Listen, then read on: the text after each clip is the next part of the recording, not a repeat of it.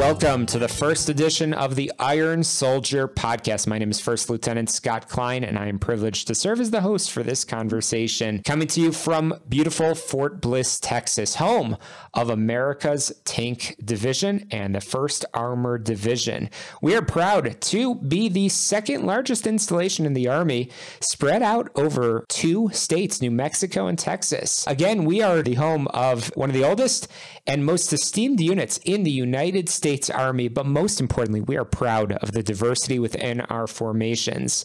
Uh, today, we are going to talk about some of that diversity. We're going to talk about Operation Ironclad, which is the commanding general, Major General Sean Bernabe's top priority here in Fort Bliss and is in line with the People First strategy as outlined by the Army's Chief of Staff. We're going to talk with the lead SARC from the 1st Armored Division headquarters, Sergeant First Class Renee Kyger, as well as a soldier in HHB DIVARTY Specialist Myra Underwood. It's going to be a great conversation, and we'll be coming to you repeatedly highlighting some of the resources and soldiers here on Fort Bliss. So let's get started.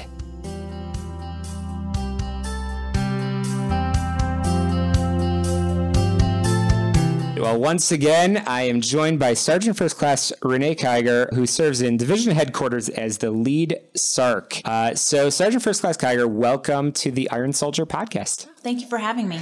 It is a pleasure. So, let's start with the basics. Tell our listeners what SHARP stands for and what you do here in Fort Bliss. Thank you for asking. SHARP is our sexual harassment assault response prevention program. And here at Fort Bliss, like you had said, it is the CG's one of the CG's main initiatives. I've been with this program since about July of 2019 and I was privileged to get the honor of being chosen as the lead SARC last July. So that's kind of where I'm at. And we're going to talk a little bit more about how uh, how the SHARP program is implemented here on Fort Bliss, but let's talk big picture. The SHARP program program. Why is it still relevant in the Army even years after its initial creation?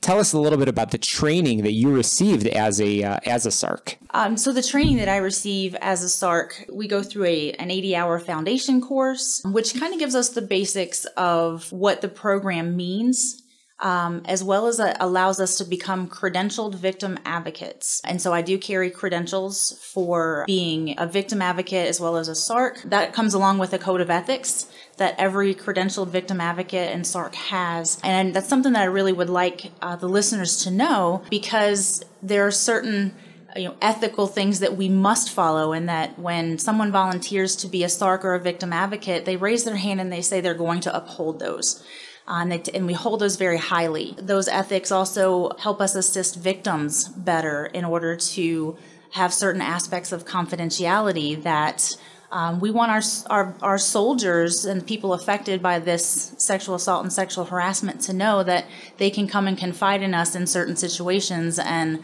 you know, that's something that they can rely on. As well as the 80 hour course, I have been trained in the six week course, which is the SHARP career course. And it's very much an extension of the foundation course that digs a little deeper into victim advocacy and basically how to help advocate for someone who is affected uh, by sexual assault or sexual harassment. And I love to get to know the person behind the microphone. So, yes, indeed, you carry those credentials, as you mentioned. What is your actual MOS? Um, because I know you are so passionate about the work you're doing as a SARC, but we are all soldiers first and foremost. So, you understand what the people that you advocate for who they are. Absolutely, sir. So, I am a 31 Bravo military police officer by uh, MOS, and I am actually a trained investigator as well. I've served in the MPI positions at Fort Polk, uh, as well as assisted with the sexual assault, the special victims response or special victims unit here at Fort Bliss under CID prior to going to become the lead SARC for the division. Well, I can relate to that being an MP myself, and um, you definitely are using those uh, interpersonal communication skills each and every day. And I know that you are so passionate about what you do, and it's not just an additional duty; it's actually something that uh, you live and breathe, and and uh, you're making a huge impact here in Fort Bliss, which we are very appreciative for. So our listeners can't see it, but on your left shoulder you have a brassard, a new brassard, which actually was just um, released and initiated here on Fort Bliss, and it says Sharp. So tell us a little bit about how that came to be and why it's so important for you and more importantly for the soldiers across the installation.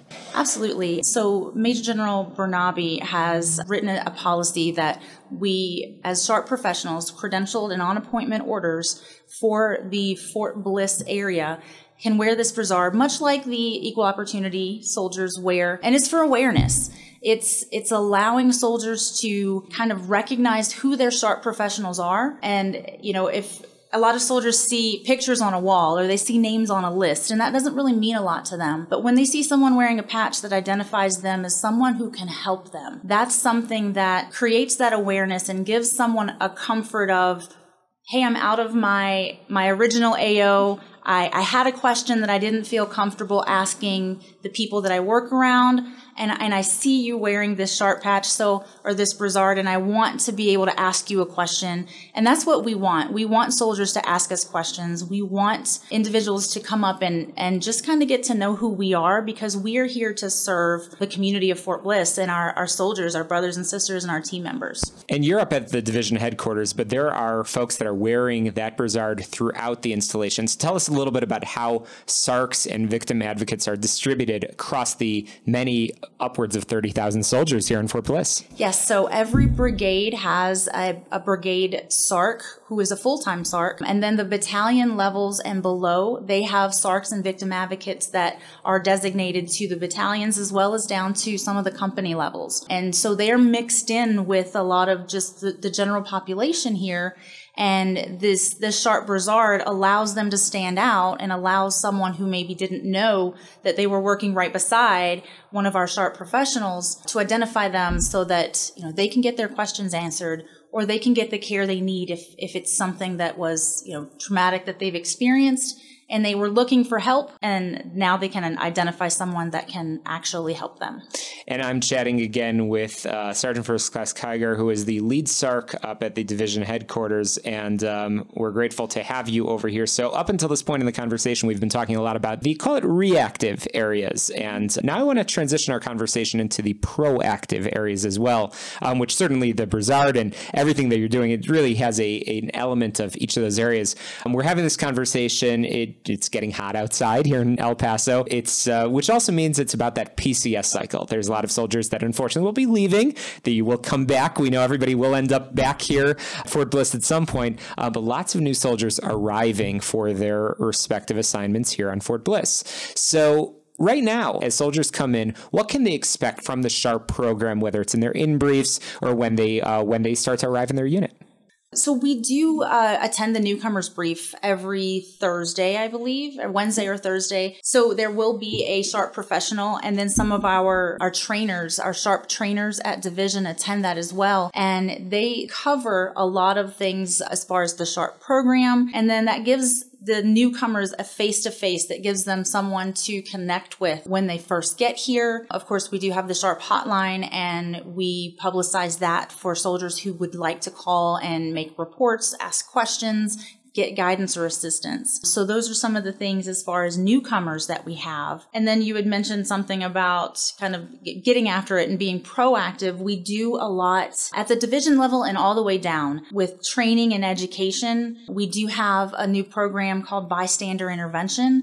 And that bystander intervention allows leaders and soldiers to be able to firstly identify situations that could be questionable as as they relate to sexual harassment or sexual assault and then gives them some tools to be able to intervene safely and comfortably but also being able to take care of their coworkers peers battle buddies in order to prevent things from happening and get after it before it even happens. And going to the general idea of the of the SHARP program, SHARP can take many forms. Obviously, sexual harassment, sexual assault, and certainly, as we said, the uh, the commanding general here in Fort Bliss, as well as across the military, is about essentially eradicating that from within our formations. So you have talked a little bit about some of the uh, reporting mechanisms. A lot of it is that is that folks can actually just find somebody, find a SARC uh, that might be even walking through the PX or something like that, and immediately identify them. But let's just talk again for those that need a little bit of a refresher, a little bit of a reminder of just that the general foundation of the SHARP program, formal, informal, mm-hmm. and uh, and what are some of the routes that uh, that people can take, even if they have just even the slightest concern about something. So I'm glad you asked about you know how to report because there are when we talk about sharp we talk about two different situations so First of all, if we're talking about sexual harassment, that reporting is slightly different. Sexual harassment being anything that is unwelcome, that is sexual in nature, that a soldier uh, feels that they need to report or get some guidance on.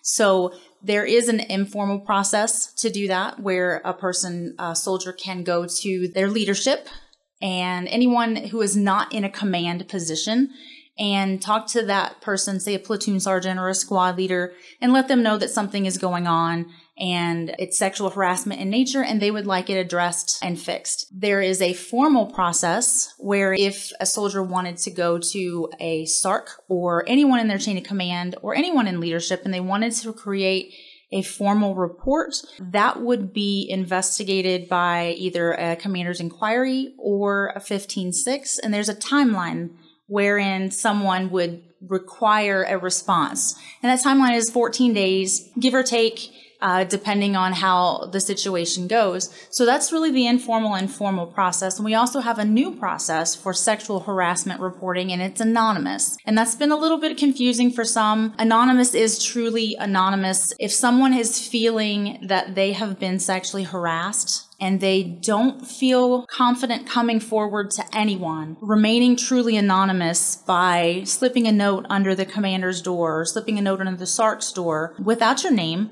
but also just kind of giving what happens in the situation, the who, what, where, how things happened, and allowing the chain of command to look into something like that while still remaining anonymous. Um, so those are the three different types of sexual harassment reporting. So if we transition to sexual assault, there is a different reporting options and that's restricted and unrestricted. So when we talk about restricted reporting, that's where a soldier comes to a SARC or SHARP professional who is credentialed. That SARC or SHARP professional has confidentiality under MRE 514 with that soldier. And if that person says that they would like to remain restricted, they can receive medical services, they can receive behavioral health services and other types of victim advocacy, but the the situation would not be investigated by law enforcement. They would be able to maintain some anonymity really for getting the services that they need. The unrestricted reporting option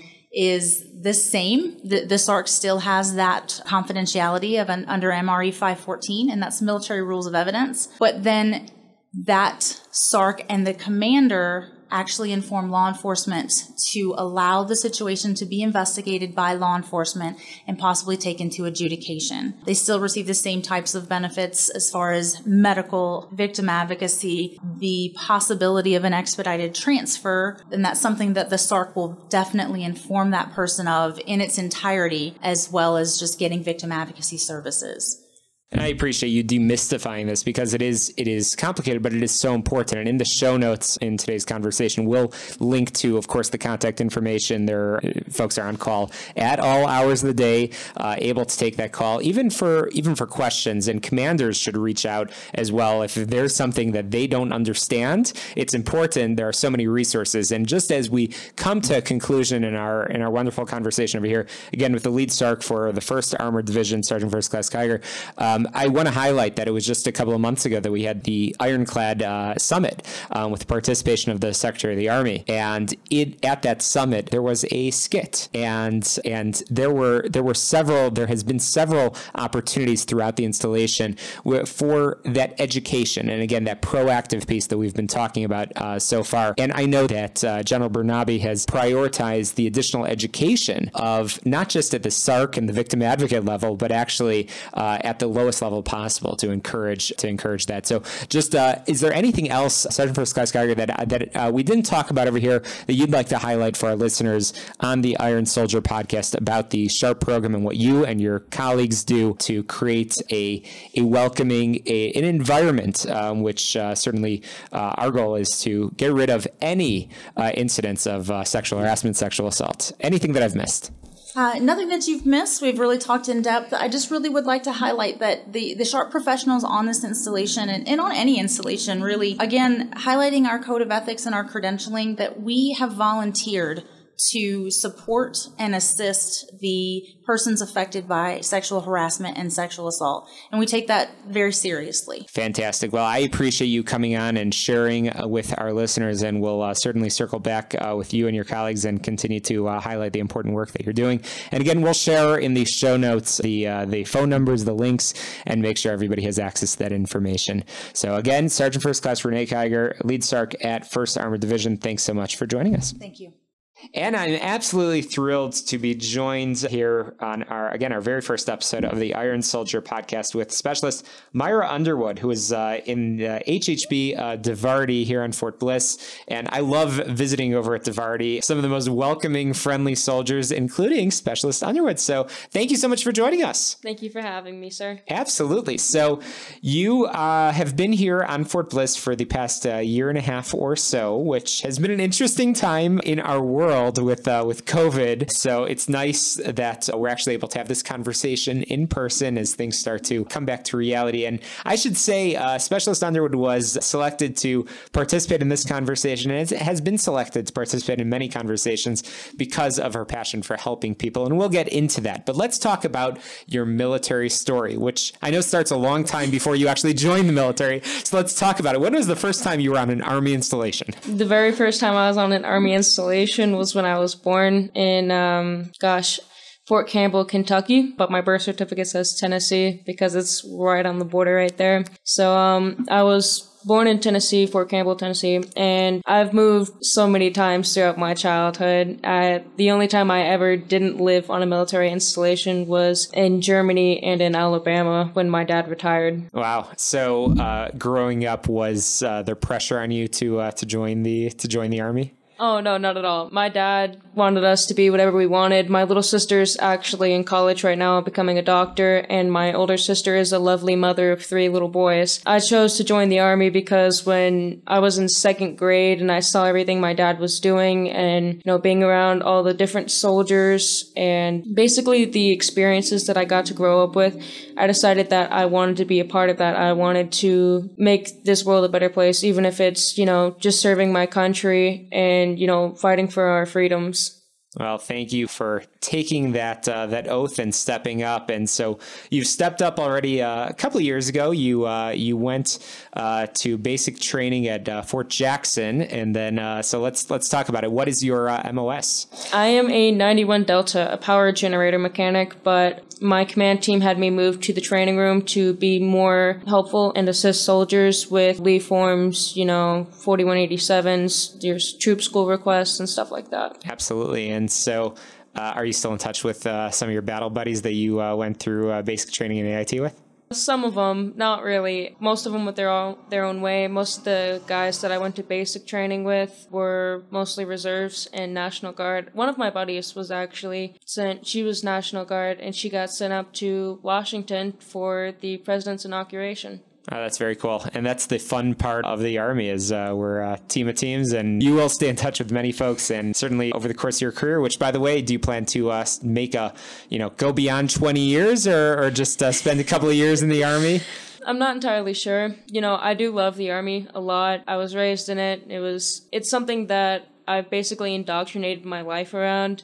So making a career out of the army is definitely something I want to do, but there's always other things that factor into life that I gotta be reasonable about as well. Well, whatever you decide to do, we're grateful that you're uh, that you're uh, taking that step. So, uh, this is your first duty assignment, actually being in a green uniform. Yes. Um, and uh, and so you, uh, when you heard that you were being assigned to Fort Bliss, did you have any expectations? Not really. I mean, when I first got the duty assignment, I was really excited because I knew it was the largest military installation, both CONUS and OCONUS. And so I was like, oh my, this is gonna, this is the biggest installation. There's probably gonna be tons of people. And when I first got here, there were there's there's a lot of people here and it really surprised me because i don't see as many you know military dependents or civilians as i thought i would because when i was a military dependent civilian that's i was surrounded by them there's like a the community is just it's jam packed. But now that I'm in the actual army and I'm a soldier, I don't really see the dependents, the, you know, the kids anymore. I don't really see that community side anymore. I see it from the husband sides, the wife side, the soldiers working and then going home at the end of the day to the PWC wives, you know, the homeschool kids, the public school kids, the DoDEA school kids, the ones that are working hard to make sure that their family can make a life here and enjoy their time in the military. Yeah, well, as things open up, hopefully we will start to see uh, more more people throughout. But uh, which ties into the to the numbers that we were talking about before. Fort Bliss is home to so many people and diverse uh, number of people, and everybody has their own story, which is why I wanted to start with that. So you are in, as you said, the training room at HHB uh, DIVARTY, and you have stepped up and demonstrated and uh, sort of taken a position where you are taking care of your battle buddies, which is the example that, that that certainly we want to see across our formation. So tell us what the typical uh, life of a specialist Underwood looks like, whether it's on the weekends and and and you know spending time with your friends. Well, typical day, typically daily life. When I'm at work and I'm working, I'll be filing people's leaves, taking stuff to the commander and first sergeant to make sure that their leaves, their troop school requests, their ETS paperwork, all of that gets filed smoothly and efficiently so that, you know, they don't have to stress as much. And, uh, when I'm not really doing as much and I'm just trying to bide my time, like clean up a little bit, you know, keep myself busy, soldiers will come in and, you know, will talk to me, they'll request to talk to me, they'll pull me aside and, you know, they'll be like, hey, I know you've got all these other documents that you need to get filed, but I was wondering if I could just maybe slip this one in. Like, I know the deadline's coming up, but can I just slip this one in? I'm like, well, yeah, I mean, if you got something you gotta do, you got something you need to do, I can easily take care of this. Like, it's part of my job. It's, it's something I enjoy doing. Like, taking care of people, I don't see it as a nice thing to do. I don't see it as, you know, something that you have to be trained to do. I see it as it's just common courtesy. When you see somebody that needs help, when you see somebody like your battle buddy in the barracks, you see him walking around the hallways, he's a little stressed, rubbing on his head a little bit, he doesn't know what to do, he can't sit in his room, he's just walking around the hallways, just like, hey, hold up a second, come here, step into my room real quick, we'll talk. It's just a common courtesy. It's being aware of what's going on, uh, your surroundings and stuff like that. It's very good skill. And to take care of your battle buddy, to take care of the person next to you down the line, it's not going to help you, but it's definitely going to help them, especially with their career. It's going to make sure that, you know, the army moves along smoother because if everyone is taken care of, if everyone is focused and getting their stuff done because they know, hey, this person's got my back, hey, this person's taking care of this problem that I had, even though, you know, I was too scared to go to my NCO about it. When they have that, resource when they have that one person that they can look to, even if I'm not an NCO, even if I'm just little Joe like all the other soldiers. It makes me happy because I know my workplace is going smoothly. I know we're performing well, and other units will look at our unit and be like, what do they got going on that makes them so efficient? What are they doing differently from us? And honestly, it's just the fact that all the soldiers are looking after and taking care of each other. And when one of them has a problem and they need to talk to an NCO about it, they can because we have several NCOs that are well happy to take care of you, even if they're not your direct NCO and uh, it's I'm sure will be in short order that you will uh, join the uh, the NCO Corps and uh, and step up, and you will make an outstanding NCO with that uh, attention to uh, helping soldiers, which is what it's all about. And before we went live, um, we were talking a little bit about uh, about that. That uh, as you process leave forms, you ex- you take the time to explain to your commander, first sergeant, yeah. why the story behind uh, that leave form to make yeah. sure it's understood. Hey, you know, maybe this is slipped in at the last second, but there's a reason the soldier needs X, Y, or Z, and that's exactly yeah. that dedication. So in off-duty hours, you are uh, you you again. We've been in uh, in the world of COVID slowly but surely. Things are starting to open up safely. So you you uh, tell us a little bit about what you and some of your friends do to uh, to, to pass time on weekends? You know, we've uh, we just celebrated the uh, the Army birthday, and I it sounds like you just had a uh, a good couple of days to relax. Yeah, this past weekend during the Army's birthday, we, me and my group of friends we got to go to Ruidoso, New Mexico, and I brought along one of my coworkers. He wasn't really part of our group initially, but I was like, hey, since we're going, you might as well come with us. Like, there's no point in you sitting in the barracks alone, especially seeing your roommate is, you know, one of the friends coming along with us. So you're not going to be locked up in your room alone, especially if you work with me. Come on. So we dragged him along with us. We went to Ruidoso, New Mexico. We got to go swimming in a lake and there was a little cliff jumping area on the lake, which was a lot of fun. And a cool thing about that was it seemed a lot of the soldiers just kind of clustered in that one area of the lake because there was a bunch of families and, you know, a bunch of people at the lake, but it was such a large spread out area that they all kind of like all the military personnel for some reason just all morphed to this one side of the lake and we're just chilling barbecuing and having fun. And uh, that was something fun that we got to do. I got to enjoy uh, hiking in the mountains with all the trees and stuff like that because there's not much trees here in the desert. Well with the hot weather uh, these days in uh, in el paso definitely uh, jumping into the lake sounds wonderful and and seeing the beauty of uh, again of our surroundings here which is great. And that's exactly you know we want to encourage soldiers to uh, you know, to uh, to spend their weekends and enjoying nature and checking out all that beautiful Fort Bliss and the surrounding area has to offer. So, Specialist Underwood, what advice do you have for your battle buddies that might be tuning in? Because you've certainly stood out and have. It sounds like you really love your job and you love, you know, you love what you do. I have a feeling that you will end up, you know, hitting many other installations and probably continuing with that same level of commitment and hopefully same level of fun and energy and passion uh, in what you do. So, what what message do you have for your battle buddies?